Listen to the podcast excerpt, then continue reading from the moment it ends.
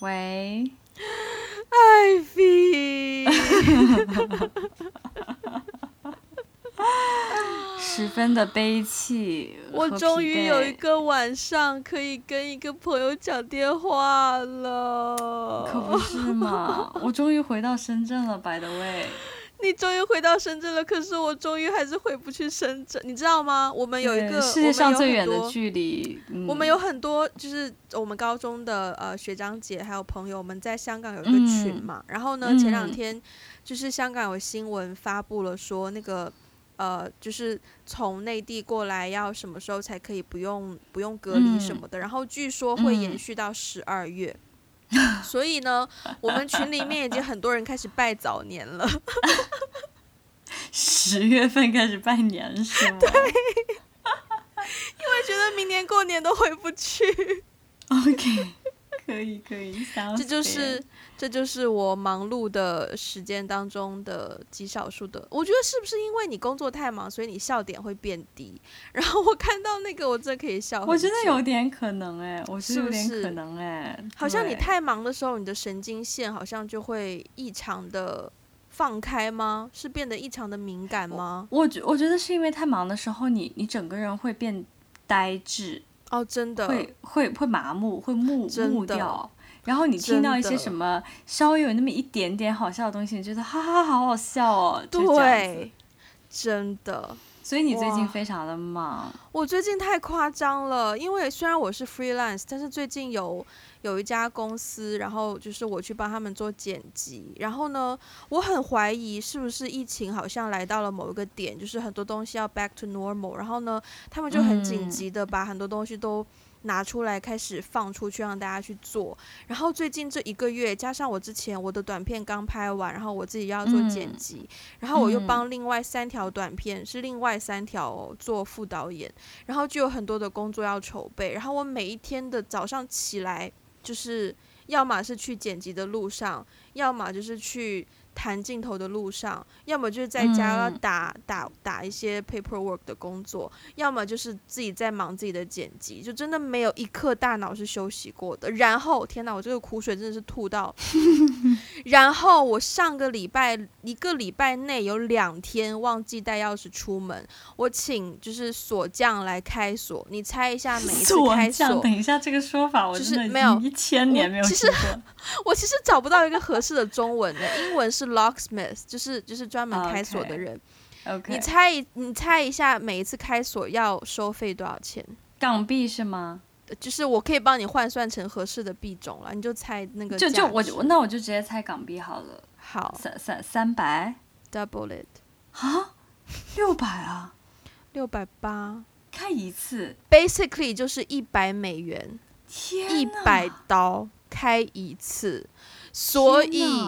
而且过了晚上十二点还会再加一百块，因为我家有楼下大门一个锁，然后我家那个单元一个锁，然后我自己的。家门一个锁，所以有三个锁，三个锁加起来 total 是六百八。如果过了晚上十二点，就变七百八。所以我有一天 破财消灾。我有一天就是忘记带钥匙的那一天，我早上出门是正常，就是搭捷运去上班，搭地铁去上班。然后下班之后呢，剪完片，我又马上要飞奔去另一个地方谈镜头，就直接 call 了一个 Uber。那一趟 Uber 又花了我大概两百块左右。所以我那一天仅仅是开锁加搭车，就花掉我一千块港币。天哪，真的是天哪，真的是。对，所以你最近的工作当中，你你最就是让你忙碌，让你或是说忙碌最不爽的点，是因为呃客户吗？可以这样讲吗？呃，我觉得客户是那个。加速剂吗？或者是一种对，就是好，因为我前段时间在剪片嘛，包括今天，就是今天礼拜三，我们今天呃这期节目上线是礼拜四，我们是 literally 到了前一个晚上才有时间来录节目，而且是因为之前对，现在已经晚上十二点半，对，然后对客户是。其实我可以理解说客户有要求，which is a good thing，因为你必须要对你想要的东西有要求。可是呢，就是呢，首先我最近的事情是工作量的确很大，这是一个问题。然后另外一点就是有的时候你见到客户来提出来的要求，你真的会摸不着头脑，就是就是你不你不能就是 why。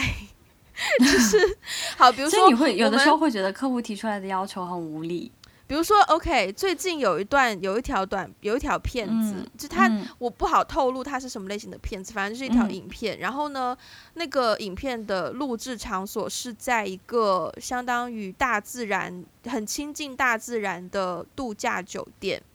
然后对方是呃，就是穿着比较花的衬衫，然后在一个很东南亚风格，就有点像我们去泰国的那种很大自然情况下的酒店的一个 outdoor 的空间去录的。然后它后面就很多很自然的风光。一些树啊什么的，然后蓝天什么的。可是 versus 那个系列，其实很多人的影片录制都是在，要么就是在家里面，要么就是在办公室，所以都是一个比较封闭的场所。唯一那一个人他是在户外录的，所以其实那一段是让我觉得非常的 refreshing。结果呢，客户对于那一段影片的剪辑要求，其中有一条是说，I can hear there's bird singing in the background. Can we cut that? 然后 我当时中文就是他就是要自然的这个 scene，但是他不要自然的声音。他就他就他就是他就他就 OK，overall 他就觉得那个鸟唱歌很烦。然后我想说，我想说，嗯，我知道我当时看到那条要求的时候，我真的是无从下手，因为首先在技术上来说，这不是一件容易的事情。就哪怕是我们做电影、拍电影的时候，如果你你的那个声音上，你的台词跟鸟叫声重叠，你通常在现场可能现场会要求说我们再来一条，就希望不要跟那个声音重叠。何况我们当时我拿到这些素材只是一个 Zoom recording，就是在用 Zoom 开会的一个 recording，我实在是无从下手，不知道如何帮他去修饰这个部分。然后再加上，我觉得，哎，people pay for that kind of sound，就是人家会专门花钱请你加入一些这种特殊的音效，然后我们的客户去想我们，anyway，就是这样子，类似其实是很小的事情，可是当你真的是被工作压力压到一个境界的时候，你就会觉得，呃，你在开玩笑，很无理，嗯，对，嗯，对，所以我觉得这类似这种是违背常理的事情，OK。所以你会觉得你的客户通常会要求你做一些违背常理的事情吗？我不会说通常啦，只是说当我觉得客户 烦的时候，都是在 要求我做一些有点违背常理的事情。就可能他们对于影片的一个定义跟我对于影片的定义不同。那毕竟了解，对，毕竟很多时候当我在贩卖我的剪辑能力的时候，我在剪的都不是一个可能创作上很高要求的东西，它可能就是一个比较有功能性的东西。那如果是功能性的话，客户就会有一些譬如。说哦，你可不可以把特定的字剪掉，或者是你可不可以把特定的一句话剪掉？这种，那对我来说，我就会觉得，那你会毁掉整个 flow 啊，你整个会不正常啊。可是客户就觉得内容最重要，但是明白，对我就要调整一下心态。了解。天哪，我们一开始不到十分钟就吐槽了这么多，我不知道大家会不会觉得听到很压抑。也也是反映了我们真实的心境啊！最近是啦，我们今天是真的想不到可以聊什么了，实在是除了最近的状态，什么都不想聊，真的。最近的状态真的是有一种被宰割的感觉，真的。之前还在我之前还在那个九月份刚到，还在 Instagram 发什么金秋九月，什么秋高气爽。完全是 bullshit，就是 自己给自己打脸的感觉，根本不是收获的季节，根本是疯狂的付出，好吗？被宰割的季节，被宰割的季节。所以你 OK，我我讲了很多，那你呢？你有什么印象深刻？被不对，我应该先，我应该先要这么问你：你通常是做甲方比较多，还是做乙方比较多？乙方，乙方，因为我们是一个设计咨询公司，就我所在的团队，我们是一个设计咨询公司，所以不管是设计偏多还是咨询偏多，永远就是千年乙方。OK，所以我们就是要 deal with all kinds of 难搞的甲方。那你有什么比较印象深刻的经验吗？就是首先呢是这样的，作为一个设计公司呢，就是。就是大家在圈里面都会听到一句话嘛，就是设计公司最惨的就是甲方总是会提出一些，就是如你所说很不合常理的要求，比如.说就违背常理啊，就是五彩斑斓的黑，我要黑，可是我要五彩斑斓哟嗯之类的，就是会提一些很很奇怪的要求。然后我最近也是工作加班，非常非常的忙碌，所以在过去的两个星期，呃，真的是我们中秋节放假之前，一直是处于一种高压状态，然后也是一直加班，每天基本上就是工作十二个小时以上，天哪，你们有加班？我可以问吗？你们有加班费吗？有加班费，有加班费，哦但是那个加班费，it depends。对，就是就是加班费，它是除除非出现一些不可抗力，嗯，你一定要加班，一定要加班，那才可以算加班费。但是如果是出于一些，呃，可可能是你个人有也有一些个人因素在里面的话，其实不可以算在加班费。明白。但是 anyways，就是在过去的两个星期里面，我我其实觉得加班不是让我最痛苦的点，最苦最痛苦的点是我我是项目经理，嗯，然后我是要去负责去沟通和对接客户的需求。然然后并且去把握一个大的方向，就是我们接下来这个这个 deliverable 要怎么做。我我的工作大部分就是做调研嘛，做社会调研，然后可能最终通常来说，我们的 deliverable 都是报告，对，可能会产出一些呃，就是知识性的东西，或者是一些洞察类的东西。但是那个东西吧，很吊诡，嗯。嗯，就是因为你把它往好了说，嗯，就是它可以。它很主观的，就是同样的数据，你可以有不同的方面去写。你可以不同的解读，嗯对对对，你往你把它往好了说，你可以做传播；你往把它往不好了说，你也可以说这个东西是因为你的项目造成的一些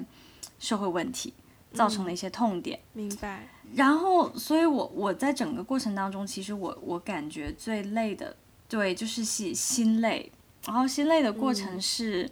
我们这次的甲方就是，嗯，小心不要透露太多哦。我不会透露对方是谁，我不会透露对方是谁，但是对方是一个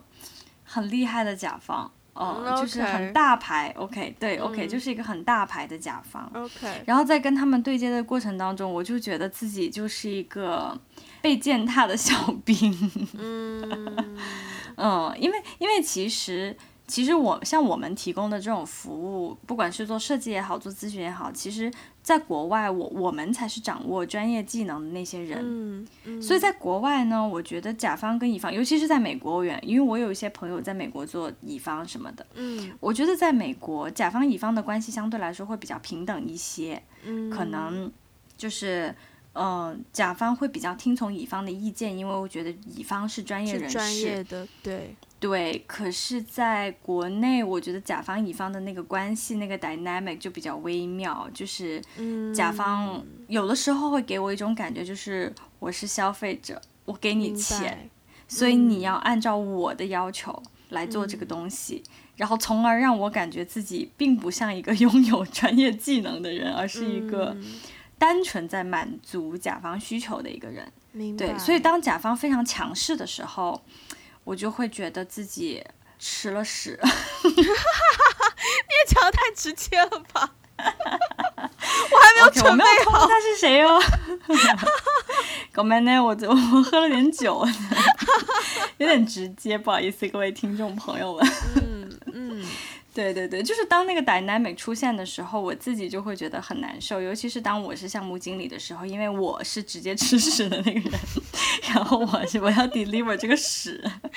去给我的团队，然后跟我的团队说，哦，我们接下来要这样分工，我们要这样这样做，因为甲方的需求是这样这样这样。哦欢迎大家评论喜欢喝了酒之后聊天的艾菲，还是不喝酒的时候讲话的艾菲。我觉得这反差很大。有很大吗？天哪！你真的直接来的很，就是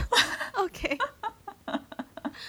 好，嗯，哦 OK 是的，是的，是的。你刚刚讲这一段，让我突然回溯回溯起，我就是嗯去年的时候，我不是还在深圳嘛。然后那个嗯时候呢，我有一小段做甲方的经验。我当时是我们那个公司要做一个网站，嗯然后我们要找找人来帮我们做网站。OK，我的心嗯态啊，因为可能我习惯了 freelance。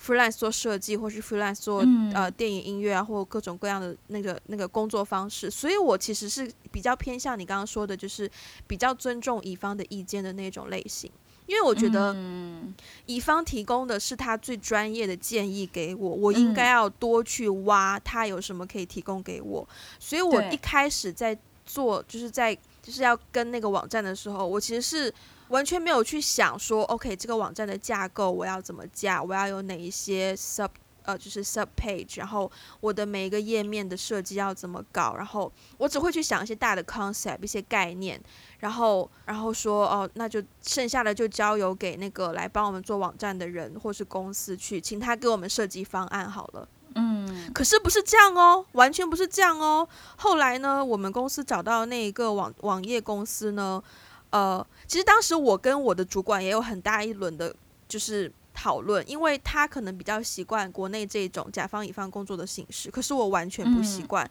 所以他就很直接的跟我说，乙方只是一个技术提供人员。所以，对，所以呢，你的网站女工，对你的网站的架构，你的那个要怎么铺排，你一定要全部自己想，然后你什么颜嗯色也要自己想，然后你怎么排版也要自己想，什么功能全部都要自己想。我想说，想这种东西，我还请乙方干嘛？我自己做就好啦。就是虽然只是一些乙方只提供技术的话，那他他把设计这两个字挂在他公司名字上干嘛？嗯就是他完全没有在做设计啊，而且他一开始始来接这个 job 的时候，也没有提供给我们一些他的可能的 portfolio，或者是之前的作品集，或者是之前的 case，什么都没有。然后我就觉得，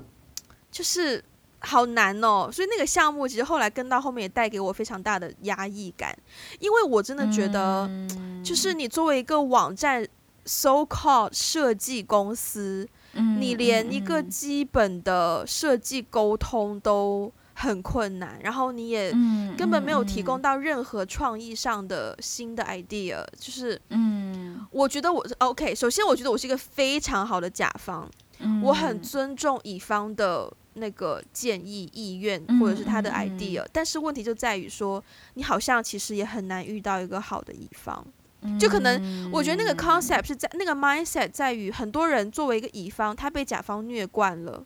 他虐到后面就嗯。失去了那种自主，就听从你的能动就是性。whatever you say，对，他就变成一个完全的被动的一个工具。我觉得这个点是非常的非常有害的，对于整个生态，特别是设计对圈。对对对对，我对我觉得你刚才提到这个点很有趣，就是因为我曾经也短暂的做过一段时间的甲方，嗯就是我我始终还是觉得这个甲方乙方的关系，就是它那个 dynamic，然后以嗯及它在这个生态里面的关系，跟市场。就是跟整个、嗯整个关系，以及就是说对于合约的重视精神是很有关系的。因为比如说我我自己就是我我对自己的定位就是我是个千年乙方，我偶尔也我一七年的时候短暂的做过甲方，然后我觉得做甲方的时候呢，我就会时刻提防，哎，这个乙方是不是骗我钱？这个报价报太高了吧？这个也，然后做乙方的时候就觉得甲方在白嫖吧，就是 前面两个礼拜白做了，是不是？你推翻，你说推翻就推翻，成本不要了嘛？对，就是就是，我觉得做甲方乙方都会有自己的那个就是场，立场，对，但是我我会觉得说，我现在更多的可能站在一个乙方的角度去去体验这个这个双方关系的那个 dynamic，、我会嗯觉得说。当时合同是怎么签的？为什么我们现在走到这一步，大家都没有在 care 合同里面嗯说的内容是什么？因为我自己作为乙方，我常常会觉得，哎，我我们给客户的这个东西完全是超出了我们合同范围嗯内的东西，但是这是个很重要的客户，那他提出了这个就是 extra 的这个要求，嗯。我我要不要去满足？就是这个，其实这个常常是乙方面对的一个一个一个一个困境吧，因为因为在我们谈项目的过程当中，我们在谈这个合同的过程当中，嗯。可能没有预料到会有一些额外的付出。但现在由由于这个项目的 flow，我们就是走到这一步，我们需要额外的付出。那这个额外的付出，嗯这个成本谁来支付？其实通常都是乙方在支付。就通常啊乙方会 evaluate 说这个客户是有多么的重要，不重要我们就跟他撕。如果他重要，比如说我现在带的这个客户，在我们的这个战略布局里面是一个非常重要的客户，嗯虽然他给的钱不多，但是我们为了维系这个关系，他提出的要求、嗯。OK，我们就帮你做。所以我自己作为就是这个 project manager，我就觉得自己被白嫖了，感觉。嗯，对，所以所以其实有的时嗯。候我会觉得，对，就是嗯、我会觉得是这个市场，就是这个大的环境对于甲方乙方的关系是怎么看待的，以及大家对于合合同、合约这件事情到底有多么的重视。因为我觉得这种事情，其实我有的时候跟我在美国的朋友交流，我倒是觉得在美国不太可能发生这种事情。可能偶尔也会发生，但是很少，就是很少有不按合同做事情的情况发生。我觉得跟行业可能也很也很有关系，因为我不是很清楚你的嗯行业，但是在我的行嗯业里面，比如说最常见就是，好，我们帮别人拍一个广告，那对方需要的最终的成品是什么？是那个广告那一条片，还是说他嗯要所有的原素材？这个我之前做，就是我曾经也有做过 freelance 摄影师嘛，就自己拍照片，嗯也会有类似的。因为我知道我的那个工作内容以及我的成果会是一个什么东西，它是一个还蛮实质性的东西，所以我可以用那个实质性的数量去定义说，好，你给这个价钱，我就给我就给你十五张修好的照片。那如果你再加多少多少钱的话，我就会把所有原本的照片没修过的原图都给你，就是会有一个可以有一个很详细的去计算的方式。但是可能你的行业就比较困难。对我的行业有一个比较 tricky 的部分，就是我我现在所在工作的内容呢，我我其实首先我不是做就是这种 visual design，就所有跟视觉跟我有关的，其实跟我都无关，我主要做的是调研。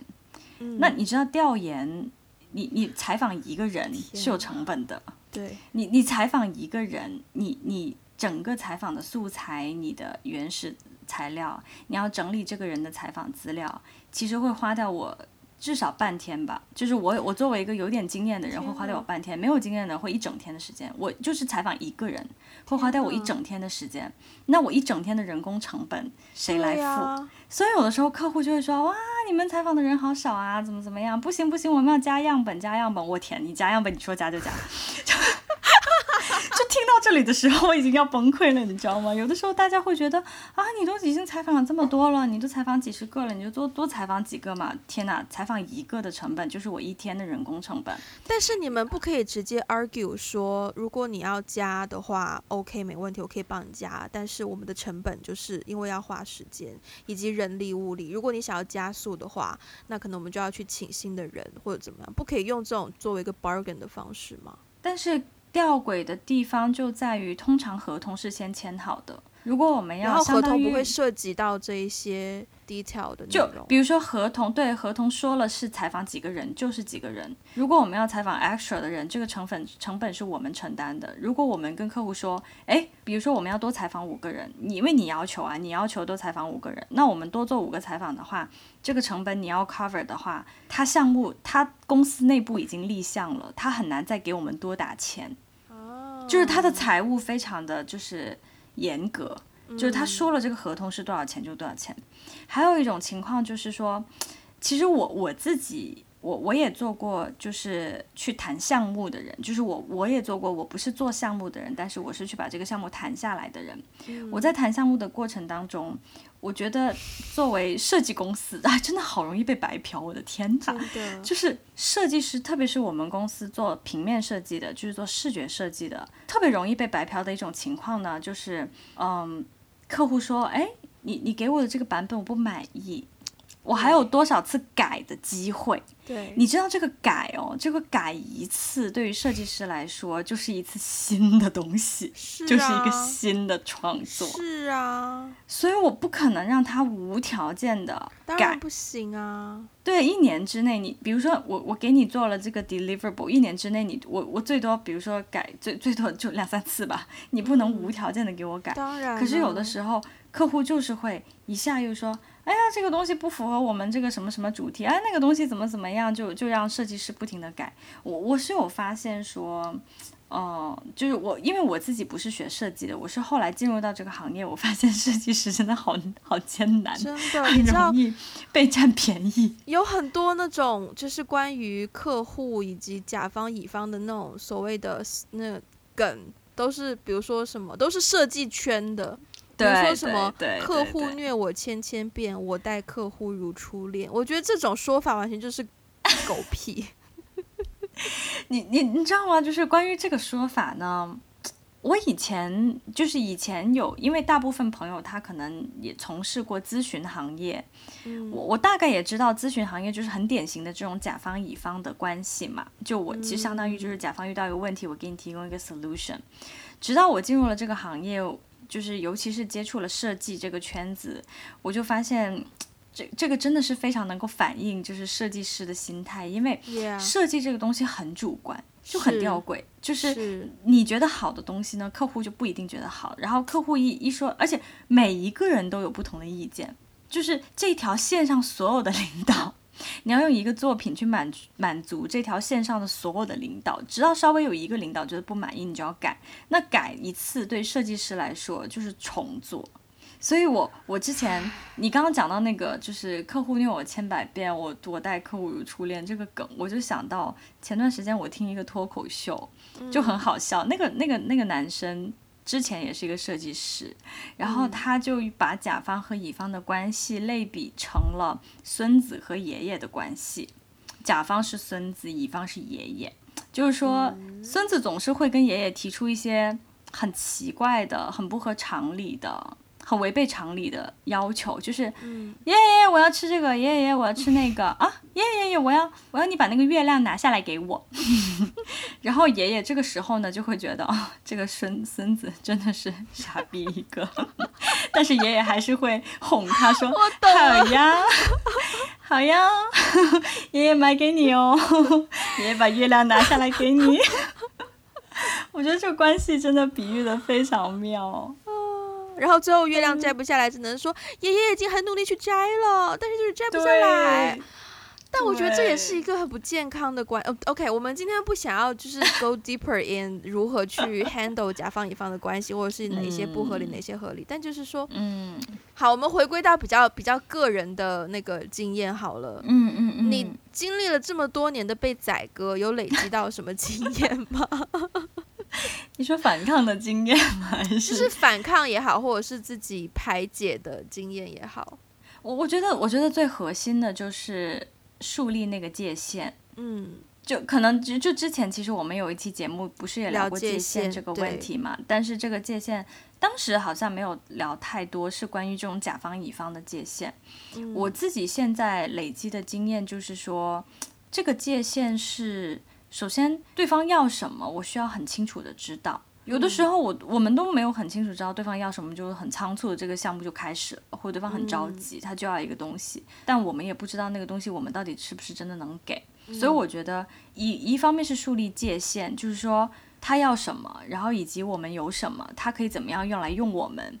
OK，然后我们这个关系到哪一步就就可以了。就是所有超出这个关系以外的他的那些需求，我们没有办法满足，就是没有办法满足。嗯嗯，然后所以所以我是觉得这个边界还挺重要的，就是我觉得更多的可能是一种沟通技能也好，或者是是说洞察也好吧，就是说。嗯他因为有的时候我们对接的很多甲方很复杂，就是跟我们对接那个人，他未必跟我们说了实话，就是 Yeah 他他到底需要通过这个项目达到他个人的什么野心？有的时候这个我们也需要了解。哎，对啊，就是他所在的那个部门，在他的公司里面是占据一个什么样的位置，然后嗯他个人希望通过这个项目达到他个人的什么野心，以及把他嗯的这个整个部门在整个大的集团里面调整一个怎么样的位置，这个也是我们需要去了解的。以前我很天真呐、就觉得。就是从事情的层面去考虑，就是哦，他需要什么，我们有什么，那我们能不能给？可以给就可以给，不能给就不能给。但是我现在可能会更多的去考虑说，哎，你你跟我说实话，你最终的目标是什么？就会会稍微跟他搞一下个人关系，就是说，是你你真实的想法到底是什么？就是你希望通过我我们来达到你个人的一些什么野心，一些什么的目标？因为这个也会完全影响后面整个整个整个项目。嗯，所以我自己可能更多的经验就是说，一方面是树立一个界限吧，就让他知道我们不是任人宰割的团队。然后另外一方面是说，那你你你个人你你你最真实的你实际的想法到底是什么？不要跟我说事情，你跟我讲一讲你你你想要通过这个达到什么？对我我们通常会通过这个去判断他的预算，会可以通过这个判断很多东西，去通过这个去判断他把我们的这个项目放在他的战略蓝图里面的哪一个 puzzle，以及他可以给我们多少预算，他希望我们可以达到最后的目标。就是我觉得这个可能比做那个事情本身要长远来看，这个东西可能比事情本身要更加重要吧。嗯，那你呢？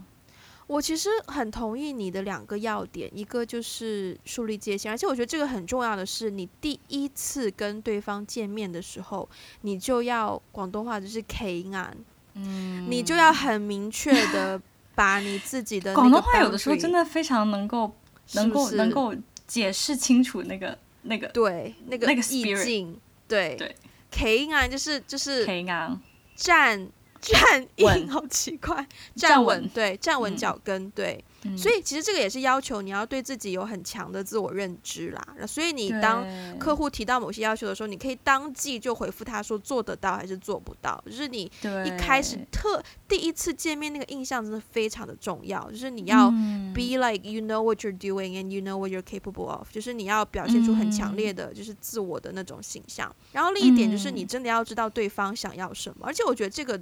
这个点，呃，与其说你要知道对方想要什么，你不如说你应该要知道对方为什么想要这个东西，因为有的时候。嗯对方想要的不见得是对他最好的，嗯，而且也不见得是你做得到的。所以你其实，因为最最终我们都是要讨甲方欢心嘛，就是讨客户爸爸欢心嘛。所以你不见得说哦，客户爸爸说我想要个苹果，你就给他一个苹果。说不定客户爸爸只是说他只是想要个水果啊，可是现在这季节苹果就是不好吃啊，就是没有桃子好吃啊，为什么不买一个桃子给他？桃子不是可以让他更开心？因为重点就在于很多时候甲方也不知道他想要什么。是这个其这个实很难搞，而且而且最难这个点搞了。对，而且有一个点就是说，他认为苹果对他是最好的，其实不一定，就因为他只能看到苹果。他眼之所及，他只看到苹果，所以他就认为我是不是可以通过这个苹果达到我的目的？但其实不一定。对对，所以对啊，其实 overall 跟你的两个就是也蛮相似，但是你有尝试过反抗甲方吗？就是你有反抗甲方的经验吗？嗯，其实有，其实有，因为我我是那种性格比较急的急的人，然后呢，我我嗯其实是一个很我特别重视契约精神啦，嗯所以一旦就是当这个东西超出了当时。诶，当当时谈好的合同不是这样子的吗？当他超出了这个合同范围内的时候，而且还有一个就是北方有一句话叫护犊子，可能很多人没听过，就是就是像老老老鹰护小鹰，就是自己的嗯孩子，我会特别护自己的孩子嗯的那个意思，就是说，因为我觉得设计师特别容易被虐嘛。那，我团队里面有设计师，我觉得我不可以，我觉得我作为一个谈项目的人，我不可以让我的设计师被虐。就是行业里面规定，设计师可能对很多设计师会被虐，但是这件事情不可以发生在我谈的项目上面我。要跟你分享一个小，就是我经我遇到过的一件事。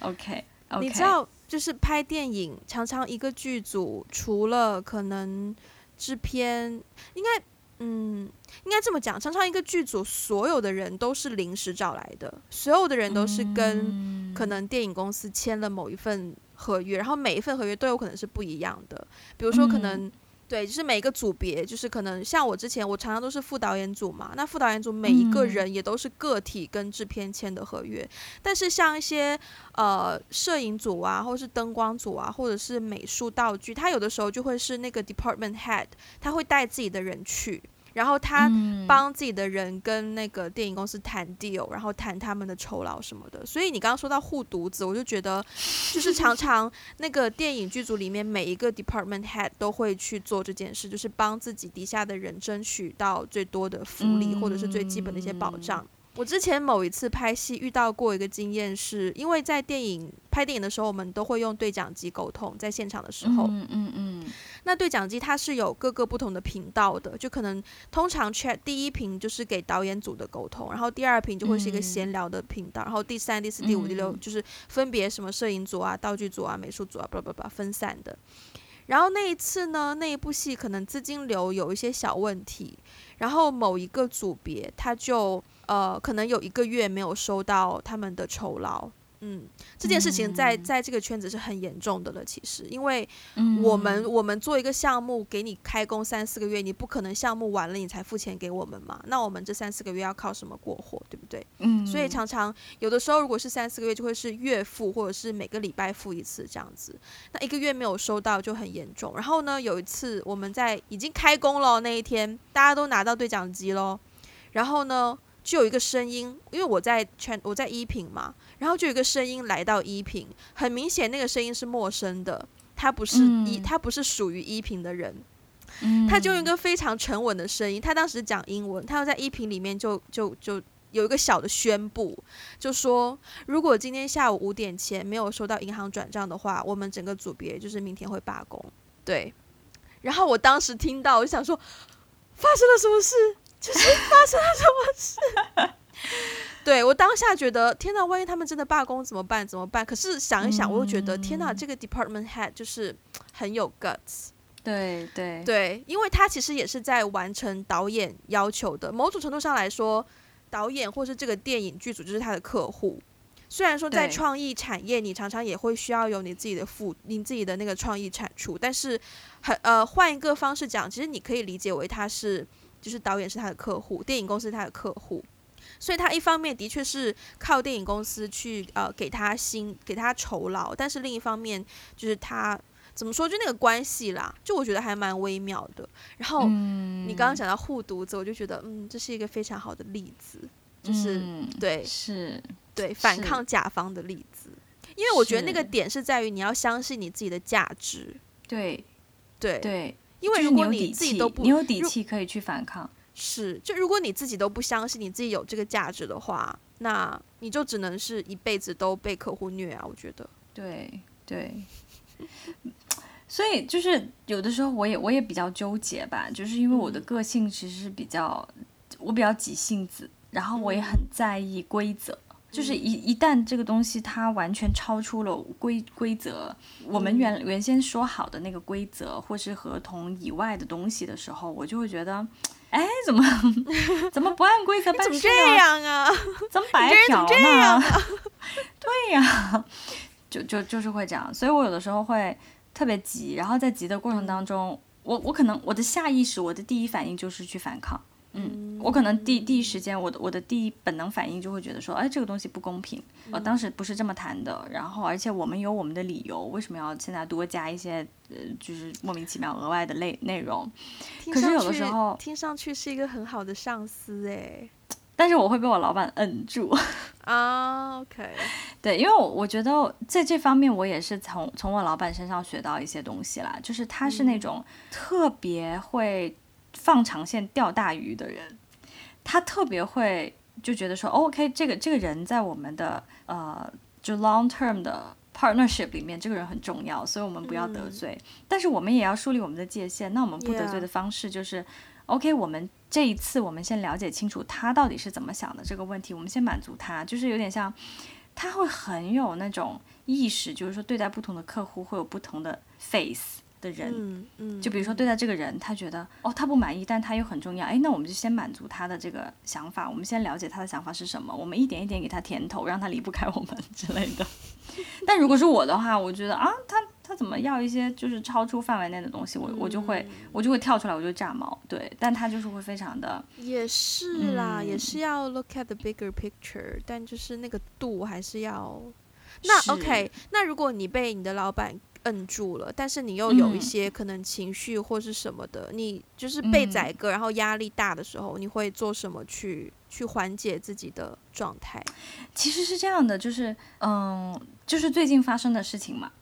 就最近这个项目，就是我我被他摁住了，首先，嗯，嗯然后呢，他他倒是花了蛮长时间开导我的。嗯嗯，他开导我的方式大概就是说，你你加班，或者是说你们这个项目组呃承担的这个成本，其实公司的成本，不是你们的成本。对，就是他会很理性的跟我分析这个东西的利和弊，然后为什么你现在要冷静啊，不要冲动啊，就他会跟我分析，就冷静下来去分析很多东西，然后以及就是说，嗯，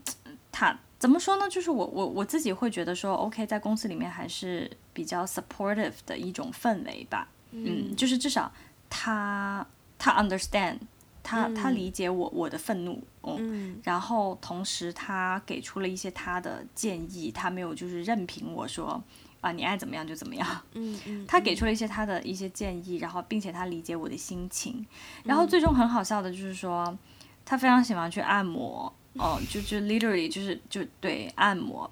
然后他就说，哎呀，那个那个那个，就是项目组也不容易啊，大家就吃一顿好的呀，或者大家一起去按个摩呀，怎么怎么样。虽然按摩非常的微不足道，但是我还是觉得，呃而且是用项目的钱，就是不是我们自己的钱了，对，是公司出钱，然后所以他就会觉得，所以我我有的时候就会觉得说，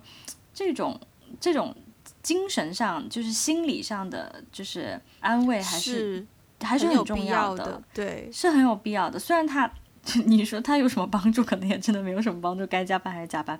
但是我心理上还是会觉得我是被理解的然后而而且是某种程度上我我有被呃安慰到了，嗯嗯对，我觉得所以压力大的时候，其实我觉得嗯来自团队内部的支持还挺很重要的。重要，是真的很重要。我觉得我想就又又让我想到之前很多次，特别是拍合拍片的时候，当你的团队有比较多外国人的时候，他们就很我一开始很不能理解，就是为什么收工要一起去喝酒，就是你已经对着这一群人对了一天了，而且这一天你天们可以吐槽一下客户啊，是不是我重点是老板们就是我的客户，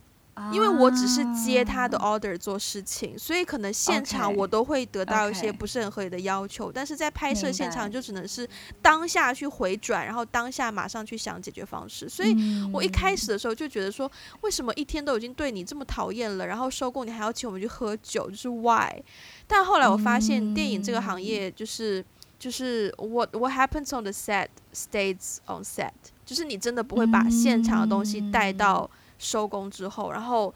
然后你收工之后跟剧组的人有一个就是更加 personal 的 social 的活动的话，的确你建立起人跟人的那个关系，然后再回到工作场所的时候，大家那个互相的沟通就会顺很多，然后那个互相的理解也会顺很多。但是嗯依然还是会出现一些呃可能很突发的状况，会让你当下会很难受。然后我发现，对我这嗯种其实其实有蛮多情绪的人来说，就是真的要学会帮自己的情绪找到一个出口，而且是要及时的去把它释放出来。就有的人他可嗯能现场。你知道拍摄现场就真的有的时候像打仗一样，我们在对讲机都是用军事用语在对话的，但就是拍摄现场有的时候你发生什么事情，你你我啦，好我啦，我是不能够就立刻忍的，我是那种，其实你也很常会听到，就对讲机里面大家的声音就是 copy that will be there in a minute，可是对讲机一关掉，然后就马上我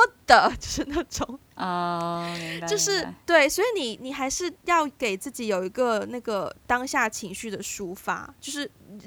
make it harmless，就不要是太有害，但就是一个情绪的触发，呃，情绪的。那你通常，那你通常会用什么方式去抒发自己在在现场的那个压力和情绪呢就是我的？OK，或者是可能如果手上抓了一个什么东西，就会马上呃，就是 squeeze 一下，或者是。对啊，我会，我有的时候自己一个人的时候会发出这种怪声啊，那种呃这种，哦，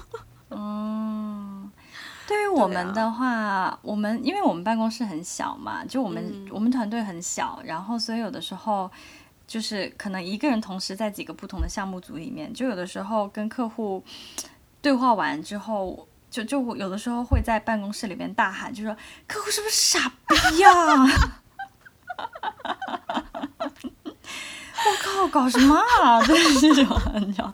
然 后整个办公室就围过来，啊，怎么了？怎么了？然后大家就会一起聊这个客户傻逼。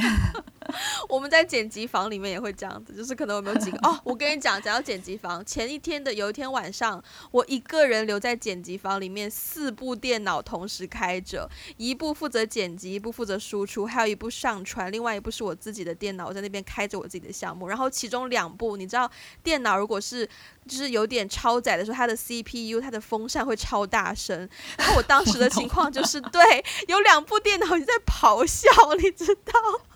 然后我还在命令他要输出这个输出那个，然后一个人在四部电脑当中，那个画面真的是觉得很癫狂。OK，嗯，辛苦了，辛苦了。对啊，但是我觉得，嗯，好，你先说。所所以所以所以你觉得，就是你你自己听起来也是一个资深乙方，那你觉得做对？那你觉得在做作为一个资深乙方，未来就你觉得对未来的工作？有什么启发吗？就被宰割这件事情，我觉得你就是人外有人，山外有山，就是我觉得你永远要做好被宰割的准备，永远要做好被宰割的准备。但是每一次被宰割都要吸取经验，然后让自己变得越来越不容易被宰割。对，是，是，是，对，对。我我是我也是觉得每一次被。宰割都有可以学习到的地方，就是要么就是你你会了解到哦，下次我怎么样可以就是 better deal with。这种类型的客户，要么就是说我自己、我的团队，我们下次怎么样可以做得更好？嗯，不管是在哪个方面。然后我最近其实也在思考一个问题，就是如果将来 if 我我有机会成为一个甲方，哎呀，我一定要对乙方 好一点。我希望自己是一个，就是你知道，我们其实对于客户会有排名的。最 nice 的客户，最抓狂的客户，最傻逼的客户，就是你知道，我们每一次做完项目以后，在这个项目里面拿了多少钱，我们会把钱换算成有点像一个笑脸，就比如说一个笑脸是一万块钱，然后我们会有一个墙，我们会把，比如说这个项目我们一共是赚多少万，我们就不会会把一个笑脸贴在墙上，我们每个月会有这样的一个仪式，然后如果是一个好搞的客户，那个笑脸就是笑脸。然后，如果是难搞的客户，就是个哭脸，然后就会发现，开心的钱和不开心的钱，没错没错，就是开心的钱和不开心的钱，就我们都会贴上去。所以，我嗯，对，就是就是通过这种方式去。提醒我自己，就是说，哎呀，这个项目做得好呀，哎呀，这个项目做得好痛苦啊。就如果我自己将来也是一个甲方的话，我希望我会记住我自己做乙方的这段经历，并且对我的乙方好一点。那你会希望自己未来是做甲方还是做乙方？嗯，说实话，我觉得做，我觉得做甲方和乙方，他对于这个事情的推动的力量不太一样。嗯嗯，就是做乙方，他是更通过一种更间接的方式，我我感觉更多的是全面开，对，它是全面开花的一种状态。因为做乙方的话，我们会接触很多不同的行业，嗯，我们可以去横向对比很多东西，就是包括很多的趋势。如果他只是在一个行业里面的话，他可能未必可以感觉到。在其他行业发生什么样的事情，可是我们会很清楚、很清晰的感觉到，哦，最近某某一些行业或是某一些品类，它比有一个比较大的发展。所以做乙方的一个好处就是说，我可以去横向的对比很多不同的行业，然后以及我我通过给到不甲方的这种 solution 去改变在那个行业里面发生的事情。但我觉得甲方是另外一种，就是。呃，add value 的方式，就是甲方他可能在这某一个行业里面已经耕耘了很多年很多年，是，所以他一旦投了一笔钱，他说 OK，我我想要做这个改革，我要做这个新的东西，我要做一个新的产品，我要做一个新的什么什么，巴拉巴拉，那那可能就是一个非常迅速、非常快，你可以很快看到结果的一个改变。嗯，所以我觉得就是，嗯，这个东西的区别来自于我，我想要是更。广撒网呢，还是我想要 go deep？嗯，对我觉得现在这个阶段，我我觉得广撒网对我来说是一个蛮好的体验，因为我可以接触到各行各业，我可以理解，就是各行各业它最就是嗯最最前沿、最 edge 的那个风向是什么，他们想要做一些什么样的创新、什么样的改革。但我觉得可能在我的就是未来发展到某一个阶段，我可能会想要就是 I'm gonna stick to this industry，、然后我就在这个 industry 里面，我我就是我就是要 go deep，嗯，就可能会发生这样的一个转变。对，不过可可能跟你你的你你所处的行业不太一样。不一样啊，因为其实这个选、嗯这个问题对我来说是不太成立的，因为嗯嗯，如果我嗯想要做导演的话，那导演他其实是一个夹在中间的角色。就我对于电影公司来说，可能我是乙方，电影公司是甲方，嗯可能他们投资我拍一部戏，那我的钱是他们给的，他们就是我的客户爸爸。但是，但是。呃，当我要带领一个制作团队来来来拍摄的话，那我的角色就更像是甲方，我要将我的想法传递给各个部门的人，然后他们来嗯。呃，他们再来 add value to my creation 这样子，所以就是我还是要学会两方面都都共存，然后两方面都去沟通这样子，对啊。嗯，我们今天会不会聊聊的太太太严肃、啊？而且关关键是我们关键是在我已经喝了一点酒，就是有点晕晕的情况下，还聊得这么理性严肃。对呀、然后此时艾菲又再喝了一口，赶紧给我吞下去。深夜对瓶吹。嗯嗯，好，那我们今天时间也差不多了，然后欢迎大家。哎啊，还有什么要补充的吗，艾菲小姐？就是中秋快乐，祝大家，祝全球华人、世界各地的听众们中秋快乐，因为明天就是中秋节夜。其实这期节目上线的当天就是中秋节了。Yep，嗯，好，祝大家中秋哦节快乐、等一下啊什么？我还有一个补充，就是我不能接受五仁月饼。就是你知道吗？就是我我自从去了北方以后，我发现，你知道我作为一个从小吃那种蛋黄莲蓉月饼的人长大来说，我真的不能接受五仁月饼。可是我发现北方的同好多同事都很爱吃五仁月饼，然后 我必须要说，其实嗯我是觉得五仁月饼是还蛮好吃的。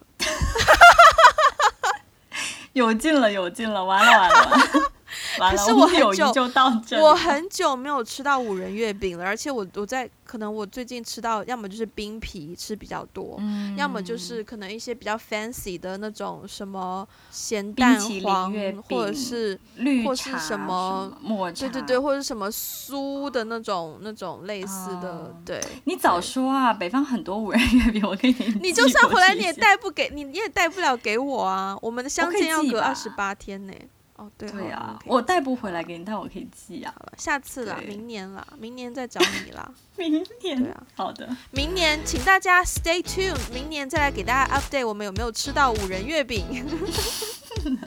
好啦，今天的节目时间真的差不多了，然后呃，很希望可以得到大家的 feedback，就是对我们这种深夜比较没有。比较没有对比较闲聊、比较没有脑细胞的对话，大家的态度怎么样？然后如果想要我我也是蛮想知道，对听众朋友里面有多少人是甲方乙方，就他们在工作里面有没有这种你知道很痛苦那大家的经历 Depends 嗯 on 你是在哪个平台收听啦，可以直接给我们评论，那也可以在我们的微博还有 Instagram 给我们留言，也可以去我们的网站 we got a blog.com 给我们发私信。然后，呃，如果想要跟我们多一些实质性支持的话呢，可以去爱发电还有 Patreon 找到我们，打个电话给你 One Call Away。那如果是在 Apple Podcast 收听的话呢，就是希望大家可以在上面给我们打一个分，然后留一个评价。嗯，那我们今天就先到这边啦。IP 的表情已经开始有一些呆滞了，我们下次再见啦，拜拜。拜拜。